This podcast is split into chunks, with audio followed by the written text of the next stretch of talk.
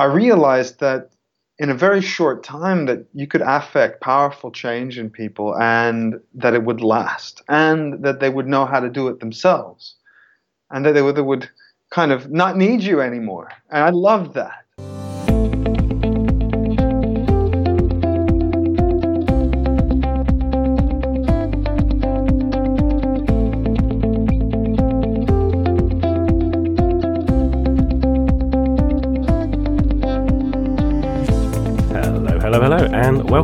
Coaching Life podcast, where we peel back the bullcrap and brush away any photoshopping to give you an unfiltered look at what it's like to live a coaching life.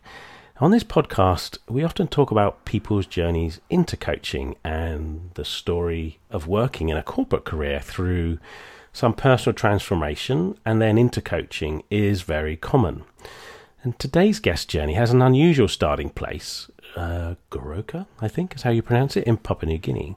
And he's gone on to live and experience life in a number of parts of the world, including France, Bangladesh, Australia, uh, the USA, Cambodia, Thailand, um, the Netherlands, and is now based in Barcelona, in Spain. And there's many things I love about this guy. A, a, couple of things I love about him are his passion um, for this profession and his willingness to speak his mind and his compassion for people overall. Uh, they're all things that I deeply relate to, and I think that's why we have the, the kind of connection that we do. He now describes himself as a clinical hypnotherapist, personal change consultant, and transformational coach. And, you know, he's a pretty damn talented musician as well, on top of that. Gosh. So I'm happy to call him a friend, and a big warm welcome today to Ryan Simbai Jenkins. Hello, Ryan. Hi, Phil. Thank you so much for oh, having me here. Been looking forward to this since we since we chatted last year. Um, yeah, that middle name in there, you know, Simbai. I think that has some significance, right, to perhaps the start of your journey around Papua New Guinea. So, can you give us our uh, give our listeners um, perhaps a little introduction um, about you and yeah, your journey, perhaps starting at Papua New Guinea and, and how you managed to uh, end up in all of those different countries. Sure. Yeah. Uh, you know, when people see that name Simbai, they, they often mistake it for Simba, like the like the Lion King, and assume that um, that uh, you know I was born in Africa or something. And um, actually, Simbai is the area of um, Papua New Guinea where um, my mother worked um, while one, one of the areas where she worked while as um, capacity as a medical anthropologist for the Papua New Guinean government um, medical research institute. And, and my parents were um, my parents were my mother was a uh, medical doctor and anthropologist and a researcher. And my father was a photographer and a musician very talented musician um, who played with uh, Frank Sinatra and wrote music for Jack Bruce, and who was um, gen- generally a genius. And, and, and they left the United States in the uh, early 80s to uh, about 80. 1979, 80 to, to move to Papua New Guinea for a year. Um, my mother had a contract for a year with the Medical Institute there, and and they ended up uh, staying for 15 years. Wow. And so um, Simbai is the area of the country in which I was conceived, apparently. um, so that's that's the story behind that, and and uh, so and that's my middle name. And when I'm when I'm in Papua New Guinea, um, people call me Simbai, so as a first name. That's how they know me. Um, and um, and so yeah, my my parents were very sort of forerunners in in the world of ethnomusicology and um, and research. My mother in 1981 discovered a tribe, uh, indigenous tribe that was one of these lost tribes. They were um,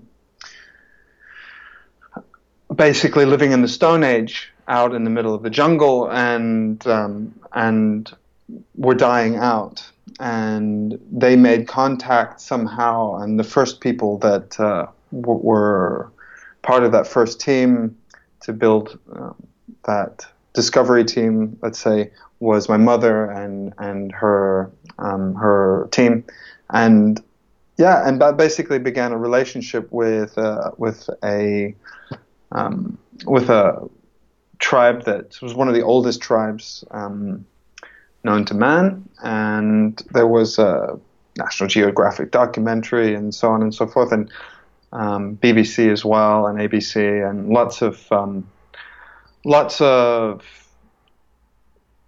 It was very special, and I spent a lot of time growing uh, in my in my early years with this indigenous tribe, and um, and then my parents, um, because of work, left Papua New Guinea and and traveled uh, in in their capacity as uh, working for the UN and working for um, different aid organizations to countries such as Bangladesh and uh, and Cambodia um, in order to work in HIV prevention. So my mother basically was a was a expert in human behavior and and um, especially human sexuality and um, that was her new career path and so that was one of the reasons that I that I traveled so many so many countries so early on. And what what age were you when this was all going on then, Ryan? So I lived in Papua New Guinea until I was about uh, 12 or 13. So big formative years of my life were yeah. spent in, in Papua New Guinea. I did live in France for a period of uh, about five months um, when I was about four or five, and um, and apart from that, you know, after um, after my 13th year and we moved to Bangladesh, every couple of years I would move. I would be I would be up and on the road, so to speak. You know, whether whether it would be um, to boarding school in Australia or to music school in in um, in Washington D.C. I went to the the famous uh, Duke Ellington High School Performing Arts in um, in Georgetown, and uh, where I studied music and uh, kind of focused on for a long time uh, being a performing artist and performing musician, um, becoming the the greatest bass player in the world was my. Uh, please, please, come on! I, have already heard this story, but I love it. If you don't mind sharing the the story of you know the the bass guitar story that you told me about. Oh well, so I don't know. I, I, I, don't know. I don't know where to um, where to begin. Um, essentially, you know, my my my my father um, was was hard up for musicians in Papua New Guinea, as you can might imagine. Um, and my brother is a is is a, is a apart from being a very very um, well known marine biologist and, and scientist and uh, conservationist, is also one of the one of the most talented um, drummers, musicians. You know, studied with. My parents were living in Belize, very very young. He, he's my older brother, and and they uh, he studied with some of the masters of Belizean drumming, and so he from a very very young age. Um, knew all the shamanic drumming and this crazy stuff that uh, that he he la- later on passed to me. And so my, my, my dad needed a bass player basically, and said, "You're you're you're playing bass." And so that was me. And so we had a family band, um, and um, and then I was in in boarding school. Um, I was uh, I didn't do so well in Bangladesh. It was kind of an intense country for me. Um, lots of um, lots of poverty and and and I was feeling very isolated, you know, um, from I think from from from my values and from something that was very grounding, and I didn't do so well. I wasn't I wasn't um, I wasn't doing so well in that environment. Um, I was spending a lot of time in uh, in the slums. I would I would go after school and go and hang out with um, you know, friends, and we would just basically spend time in all the wrong places, as, uh, and and and basically, you know, spend time out of the the system, the American school system, which was mm.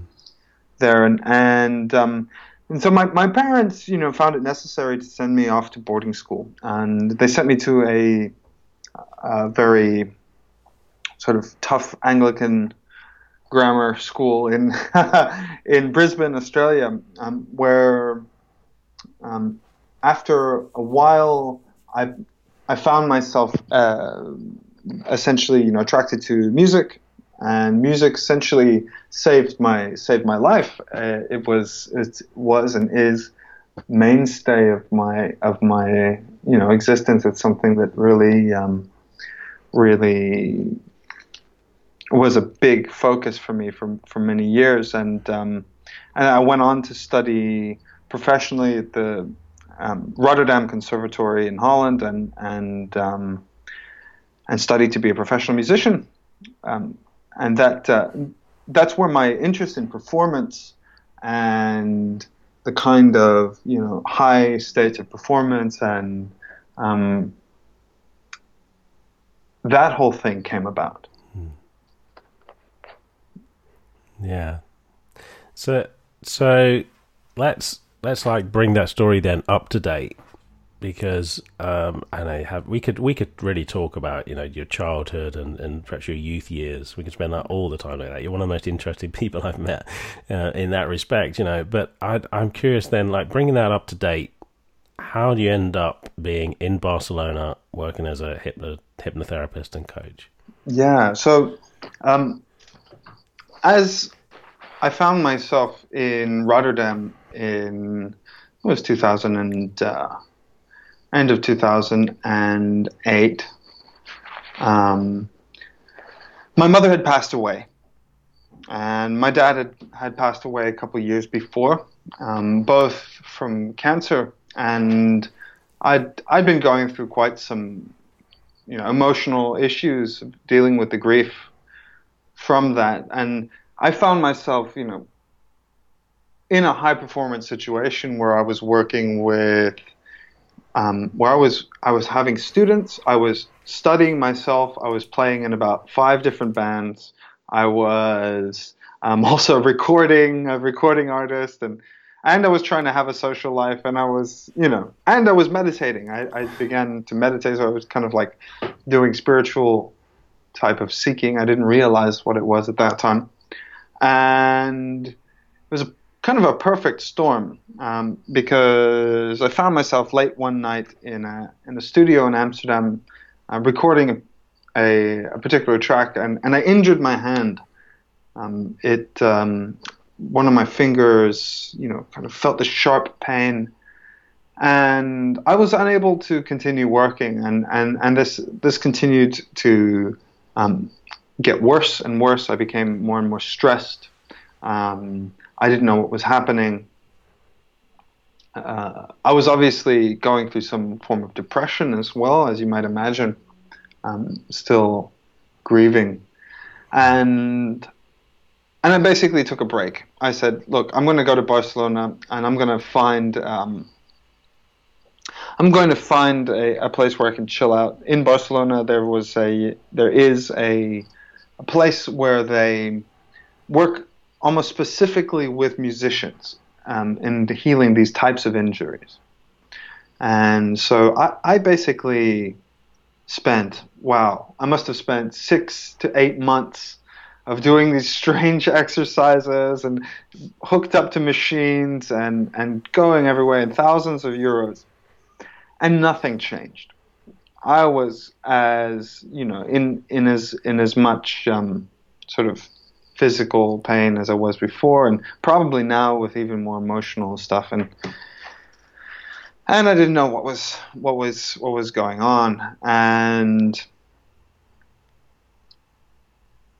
essentially, I I had a session with a with a hypnotherapist online with a friend or colleague or, or, or someone that um, someone that I knew back then.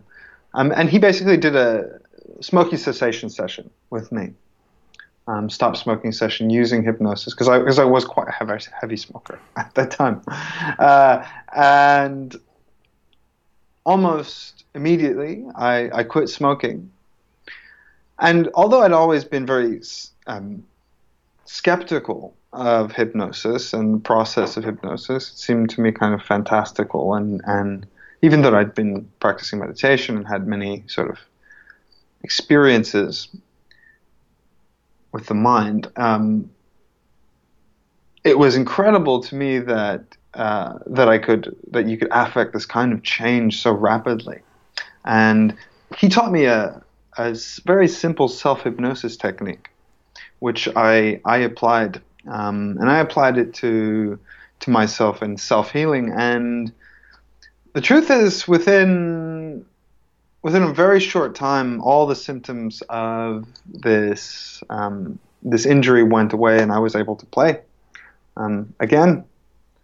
And uh, so it was almost miraculous. Um, the effects were miraculous, and, and the miracle was that it happened.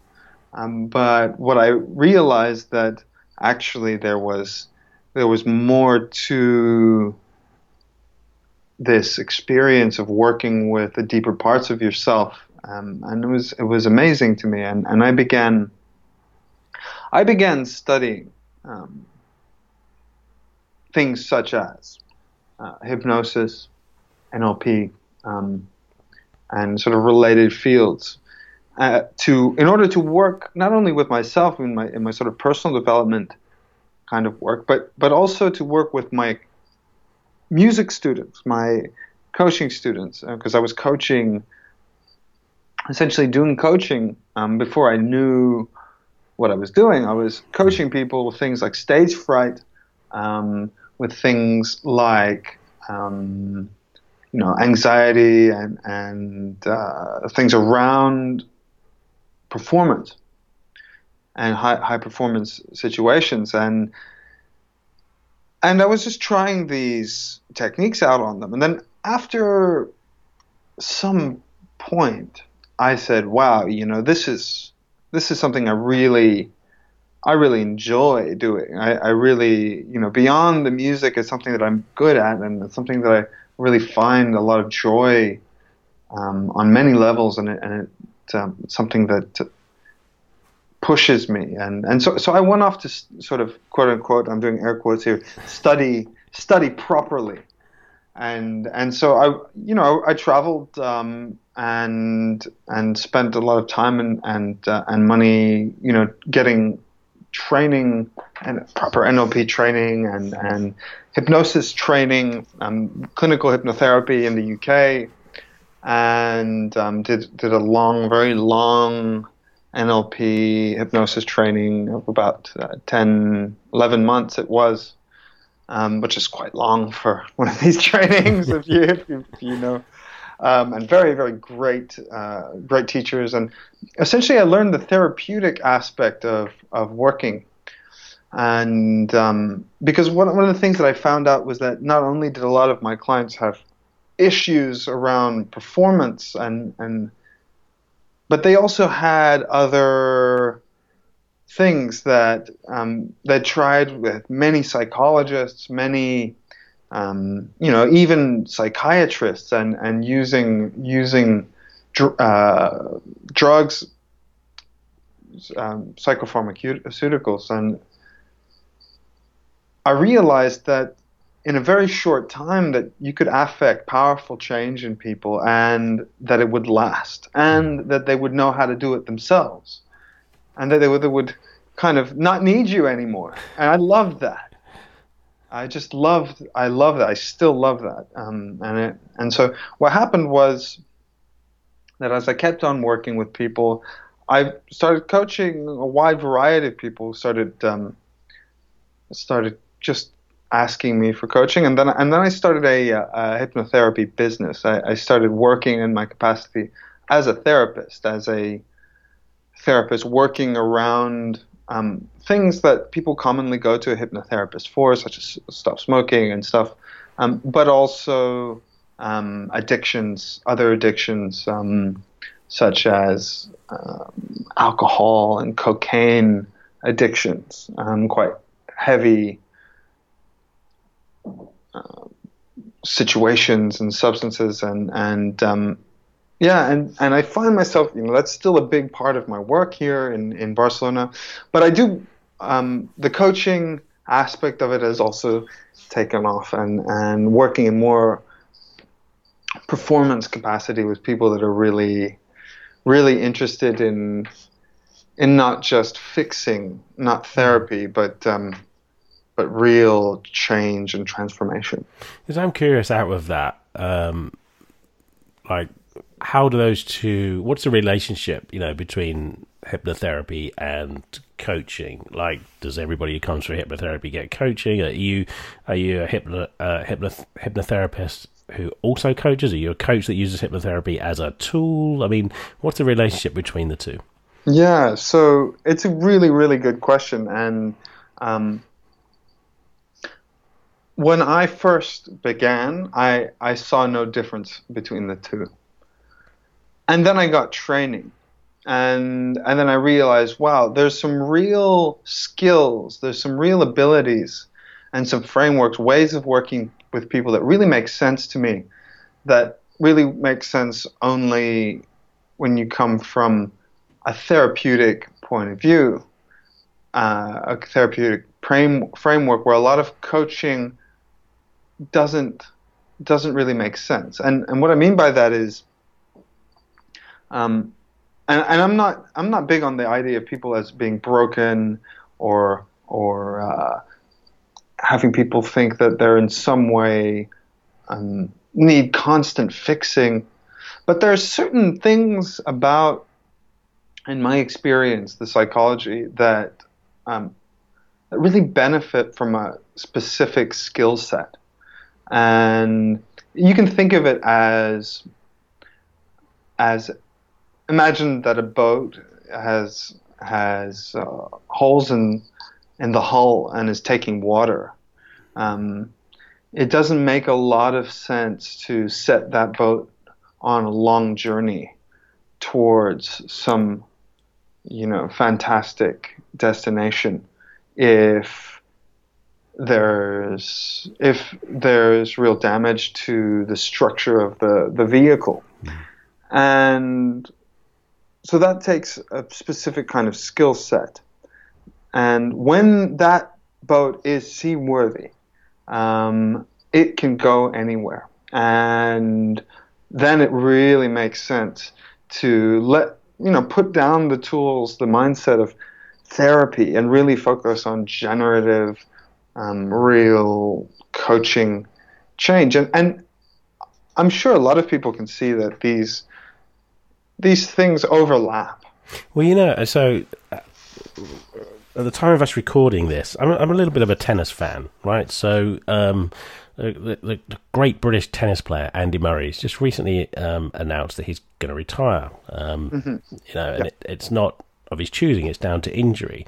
And of course, like tennis players, most tennis players have a coach to help them, um, you know, play at their best and to improve their game. And yet, you know, physically, and I dare say also emotionally, but physically, we can see that something can happen with their body. Like he's having to retire actually because he had a hip operation, and he's, you mm-hmm. know, unfortunately, he he's realizing that he can he just can't play through the pain and whatever. It hasn't worked out, but you know, fortunately, there are many. Um, sports people that have you know injuries that perhaps do need surgery and then they recover. So the analogy there looks like perfect to me. Like I might have something going on, which perhaps some particular therapy, be it mm. hypnosis, mm. that might help me fix in quotes, right? And yet there's still a benefit then going forward to coaching. That sounds that just seems to make complete sense to me in that respect. Oh, absolutely, yeah. And and um, you know I'm working currently with. Uh, one of the top 10 cyclists in the world. And, you know, um, this is something that, you know, the skills of hypnosis and hypnotherapy um, work with particular physical things, but also work with the mindset of, of, um, of being able to to you know push through long grueling rides at the end of the thing and and the fact is there's a good reason why you know the Russian Olympic team travel with um, ten hypnotists. You know, there's a reason why they've they they carry these uh, these skills as as an integral part of their their their work. It's it's it's not voodoo science. It's it's real practical psychology, and um, for me, I think it's very very important that at least co- coaches have have an interest, at the very least, yeah. at how language and and focus can influence. I'm not going to say control, but I will say influence experience. Um, and when that's when that's kind of clear, then then you know, people can decide whether or not they want to go deeper down the proverbial rabbit hole. But um, I think it's I think it's very useful, and even if people don't believe that hypnosis um, exists, there's even you know there's even there's even people that don't don't even think that it exists as a as a phenomena. Um, the effects certainly do. so nicely put. And I, I, was kind of wondering, you know, um, when I was you know, thinking about us having having this conversation, I, was, I, I wanted to ask you, like, are there any particular types of behavior that perhaps can't be helped or changed by hypnotherapy? I mean, um, so behaviors. So one of the things is that, um, you know, when you come from a psychological point of view, for some from a, like a psychology, like from the system, and I use the system, the big big S system, you know, the medical system. Um, there there's narcissistic personality disorder, which is um, which is a collection of traits of ways of uh, interacting with your world that comes from certain pathologies. Um, this particular condition, disorder, if you want to call call it, is is difficult to work with because um, often people don't see that they have a problem to begin with, and so they wouldn't and undergo hypnosis, which is essentially a collaborative process. And so it's very difficult to affect that until um, until people have that sort of insight because fundamentally um, it's a problem of lack of insight. Hmm. Um, so that's one thing that's very difficult to work with, and people that have narcissistic and and I'm not saying it's impossible and uh, you know by any means but any psychotherapy any psychotherapist will tell you that it's very difficult to work with um, and hypnosis is an adjunct to traditional psychotherapy so can be used with anything that works to amplify it and make it faster and work deeper and embody it in much um, in much more let's say, complete and holistic ways. Um, yeah, so so that's how that's that's how I see it. Um, so there's so narcissist narcissistic personality disorder is very very difficult, and there's a lot of habits that happen around that, such as high risk sexual behavior, um, you know, lying, stealing, and and all the rest of it. Um, psychopaths, you know, I wouldn't work you know, people that have psychopathy are real, real, um, you're difficult to work with. you know, but um, I'm, I, I really love working with um, difficult to work cases. I love it when psychiatrists and people send me their cases that they found it very, very difficult to work with because I know that there are certain things that have been proven to work that have worked for many people and certainly have the have the potential to work for this person. So when somebody comes in my office, you know, um, while I don't you know guarantee anything, as there's no guarantees in life, I'm I'm very confident that that they will see changes. And oh curious about this because I I often have this discussion um, with clients, particularly new clients, um, to I ask basically people to show up with what I call undefended openness. So mm-hmm. um, they're showing up. They're open. You know, there's they're not holding anything back, but they're also whether we can ever really be undefended is up for debate. But to notice when we're feeling defensive and to be open about that, because there's no point in hiring a coach if you're not willing to see things differently. Okay, and so I can understand where people with um, you know, as you describe, um, narcissistic personality disorder, those kind of attributes. Though I can imagine those that people who see the world that way are not willing to to look at the world or indeed themselves particularly different. If I don't think I'm doing it, I don't, I don't need to change, then I, I'm not going to be open to change. Right. Yeah. So, where specifically do you think that hypnotherapy can help with that, where just perhaps pure coaching might not? So one thing that hypnotherapy is very and hypnosis is very good at is having people have certain experiences, states of emotion or mind that come from being able to adopt different perspectives or seeing different realities. And and not just seeing it cognitively in your mind but actually being able to take you to that place so, um, for example, a smoker. Smokers are the people that are most divorced from the reality of their habit. Of, of you know one of the people that are most divorced from the reality of what they're doing to themselves and potentially you know the people around them. So um, you know, I could just say to a smoker, like, you do know, don't you, that two out of three smokers are going to die of smoking related diseases you do know, don't you, that one out of ten people that have died today on the planet has been because of smoking related diseases. And they'll go, well, yeah, I can cognitively understand that, but you know, I want a fag. uh, I, I, enjoy smoking, and they'll tell you tell you that, even though you know objectively they don't.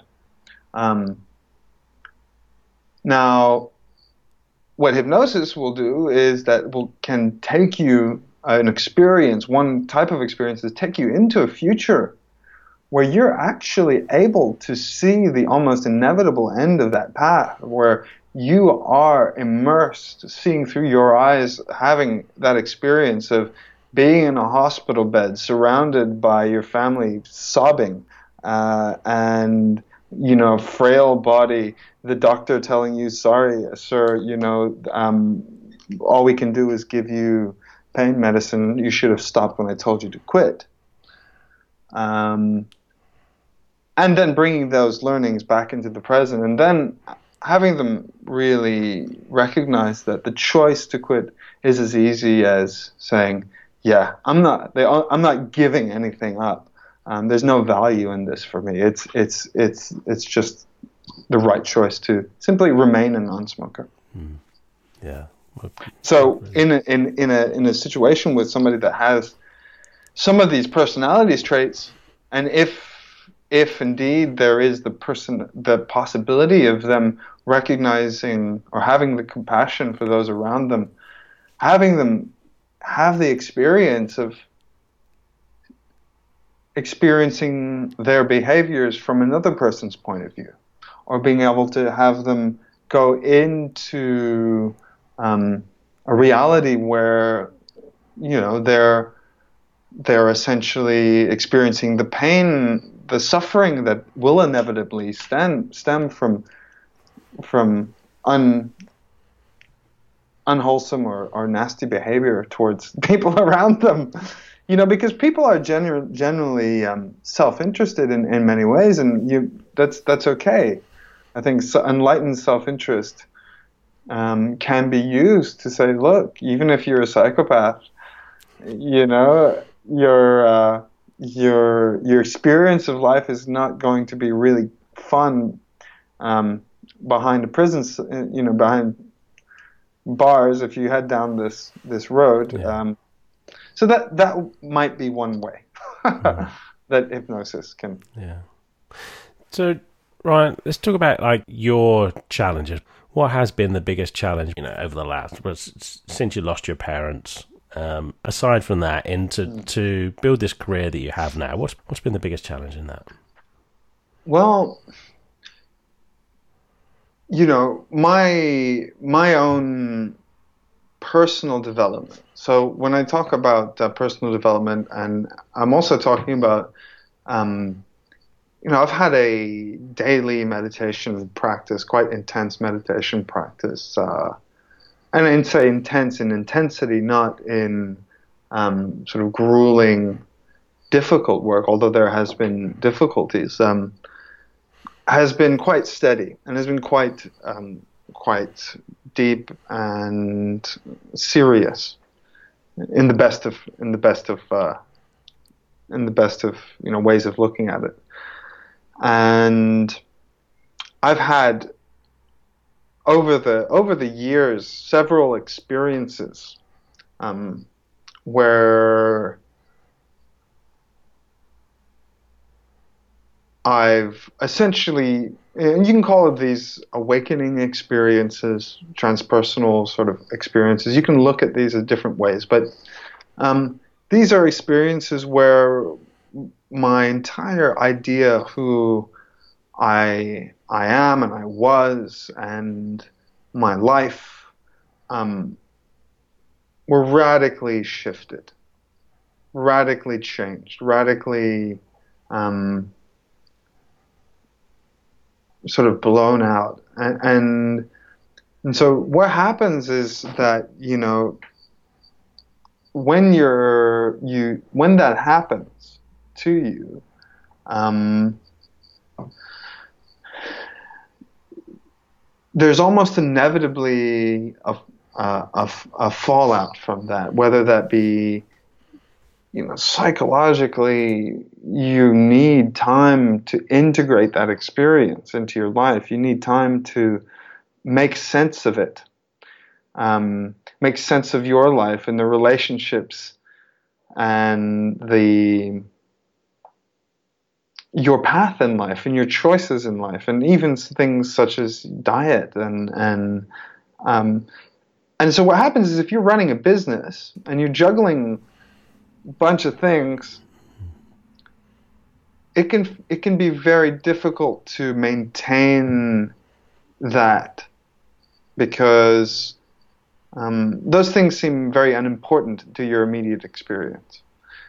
And so we all know, I mean, many people know the story of Eckhart Tolle, um, the author of uh, Power of Now fame, um, who who was uh, basically had one of these experiences almost spontaneously.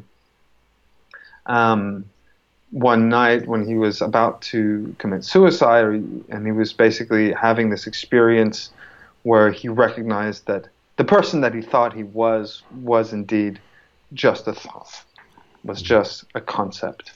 And that experience, in his case, led to him sitting on a park bench yeah. and and um, having these internal experiences, but also a lot of peace and clarity and things that s- used to hold a lot of importance for him no longer did. And and that particular kind of experience has happened to me in various forms over my journey, um, even all the way back in in in in Holland when I was uh, studying as a as a uh, as a musician, and um, in a way, I think that it has been some of the most difficult things for me personally uh, to to manage, and it's also been some of the most rewarding and and some of the most powerful thing when it comes to my coaching and my work with people because I do know now from my own experience what is possible um, for people, and also a lot of the pitfalls to avoid. Yeah, so I wonder when, if you can make that a little less abstract for us yeah. and a bit more real, and perhaps sure. give us some, you know, maybe some examples if you're willing to share. Yeah. You mean you mean uh, uh, things that actually happened? Yeah, or at least Sure. look like they happened. or at least look like they happened. Yes, indeed. So um, I uh, I went through a period where I was um, I was I was um, watching a lot of uh, uh, videos of a of a non-dual teacher um, called Mooji, um, Tony Mu, who is a non-dual, quite a well-known non-dual teacher um, in the Advaita tradition um, Advaita Vedanta Indian tradition. Now he's a he's a um, Jamaican guy from Brixton, but um, he's also made big um, made a big impact on the world of sort of modern spirituality in the line of teaching of a very particular I- Indian teacher named Poonjaji and. Um, and he teaches this one very specific style of, of self-inquiry. And so for a long time, I, I would just watch these videos. I would sit on my couch and I would kind of hang out with this wisdom. And that's what they call like satsang. And and I would and I would explore and I would do these exercises and and um, and that was something that I would do. So um, I had a, one day I had to get an operation, a particular operation, a cyst removed from from from my lower back, and and uh, I was taken into a hospital here in Barcelona.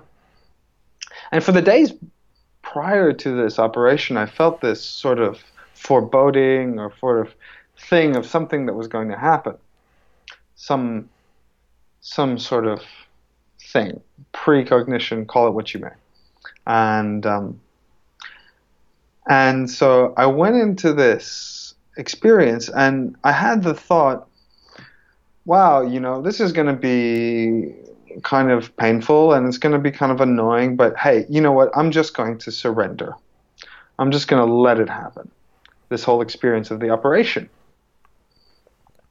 And little I didn't know, I didn't know what was happening, but I was having this experience of surrender, just absolute surrender. And a part of me, after I had that operation, I opened my eyes in this hospital room.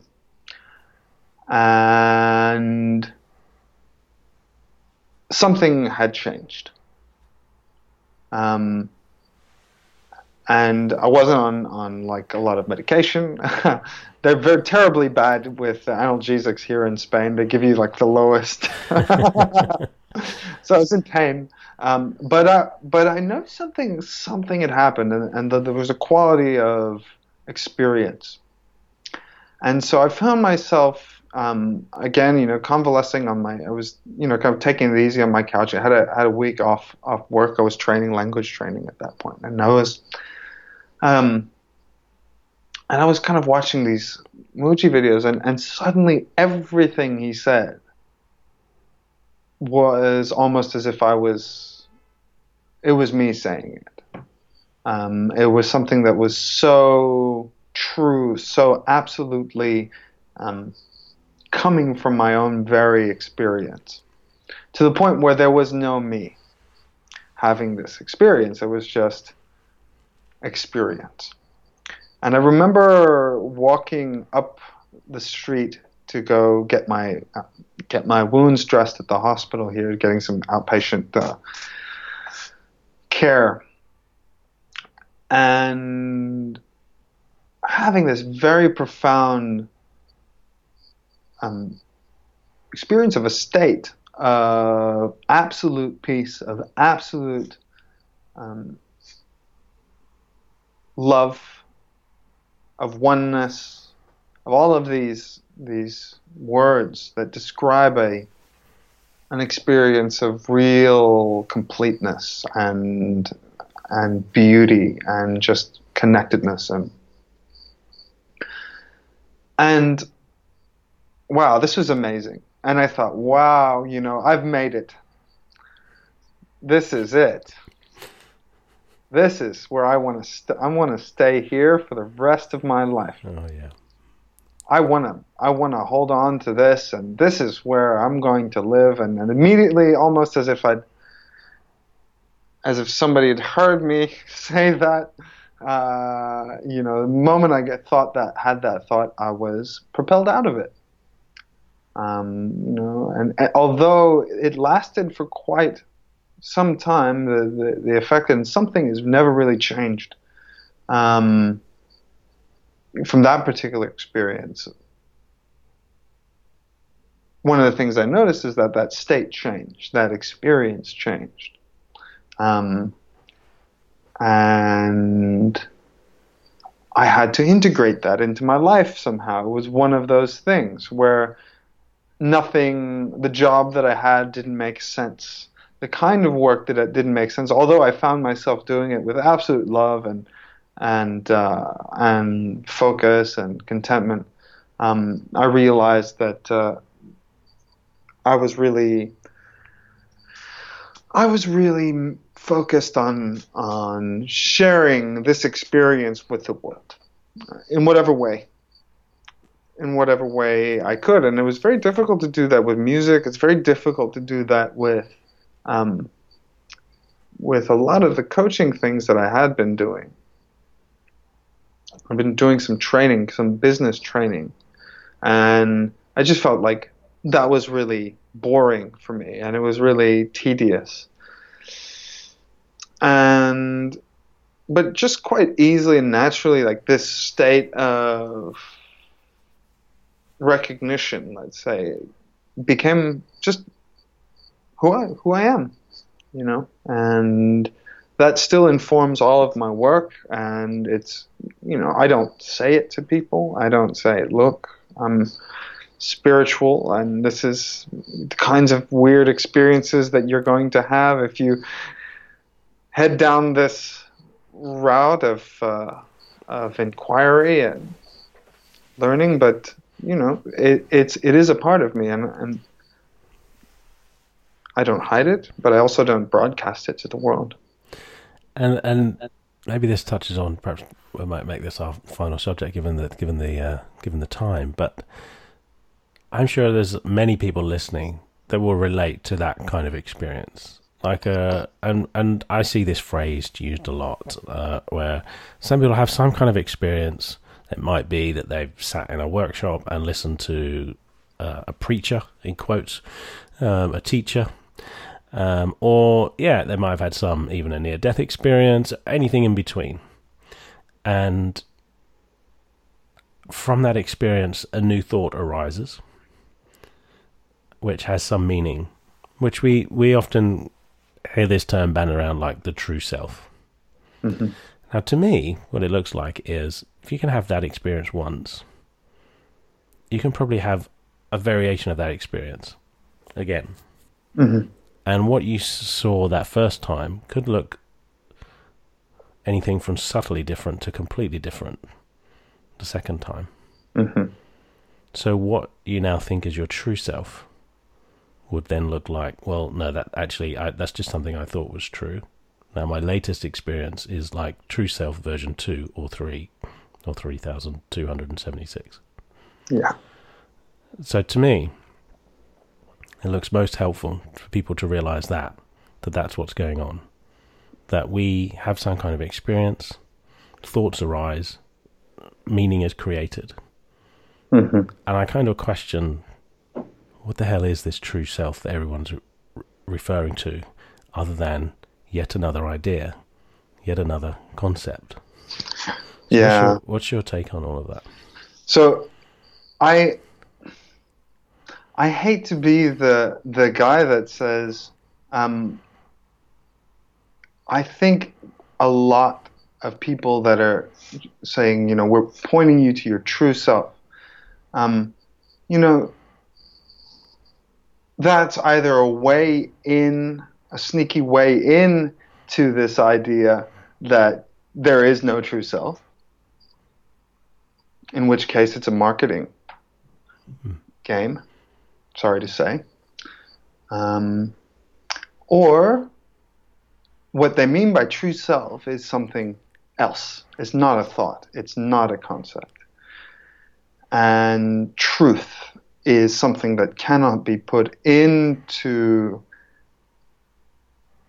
an experiential box, cannot be objectified in any way. And so this is where the beauty of real self-inquiry is, is that the the answer that comes in words or sounds or or thoughts ain't it. And that's hard to see. So, but it's also hard to hard to market. Mm. So it's hard for people to express also because words are just pointers to an experience. You know, the, the Zen masters talked about the finger pointing at the moon. Don't look at the don't look at the finger, look at the moon. And people tend to look at the fingers and the words and um, the words are all we have because there is only experience and the description of experience and the pointers. And i totally get that. And and you know so if people talk about truth and true self and um, they're really they're really talking about what's true for them in the moment.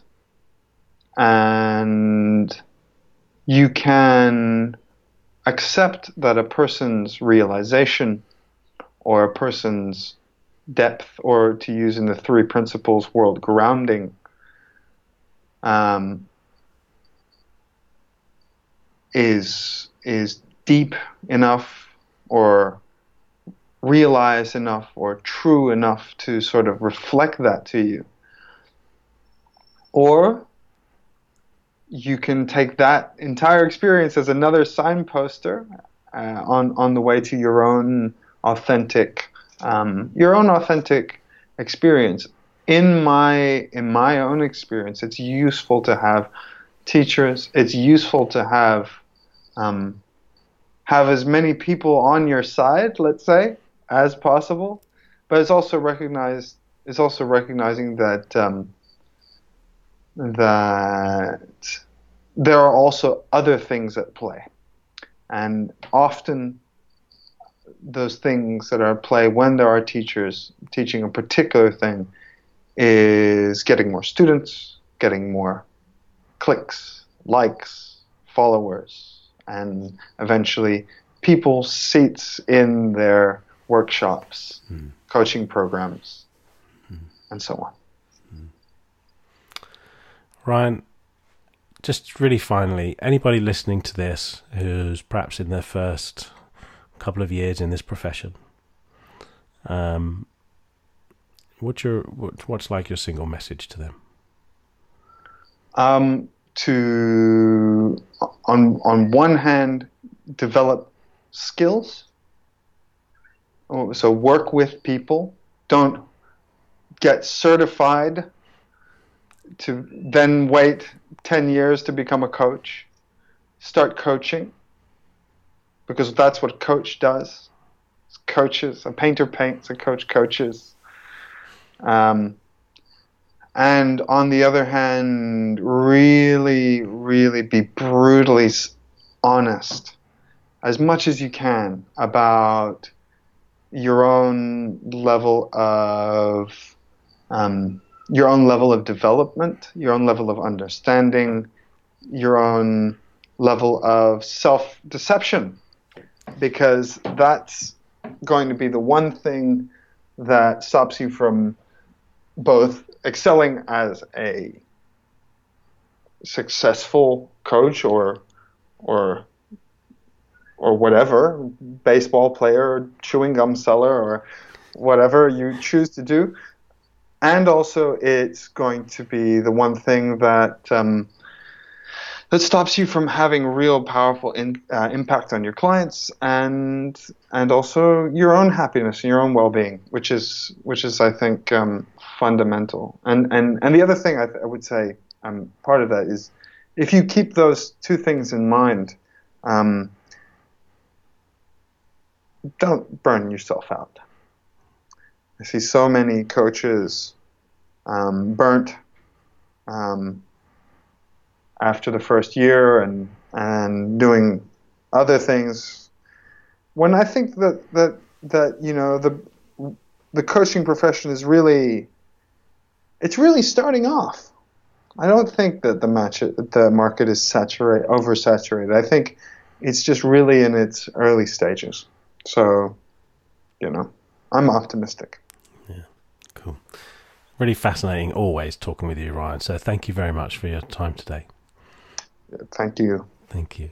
Well, that wraps up another wonderful episode of the Coaching Life podcast. I always love talking with Ryan. He's very reflective during our conversations, and it was also fascinating to hear how he came across the power of hypnotism through dealing with his own injury and how he now incorporates that skill into his work and into his coaching, and indeed how he brings those two things together, coaching and hypnotism. I just I just found that absolutely fascinating.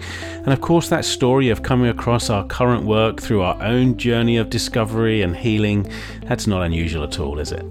So, once again, I'd love to hear from you regarding this or indeed any other of the episodes of this podcast. What's your one thing you're going to take away and use from listening to this conversation? Please do reach out and drop me a line. You can contact me at phil at philg.com or find me on Facebook via fbphil.com. Please also do share these episodes with your community so that others may get to enjoy them too. That makes such a huge difference to helping grow the audience of this podcast. And I've got a great bunch of guests lined up, so do please keep listening. Thank you once again for listening, and thank you to those of you who have contacted me with some great feedback about this podcast. And I wish you all much love and joy.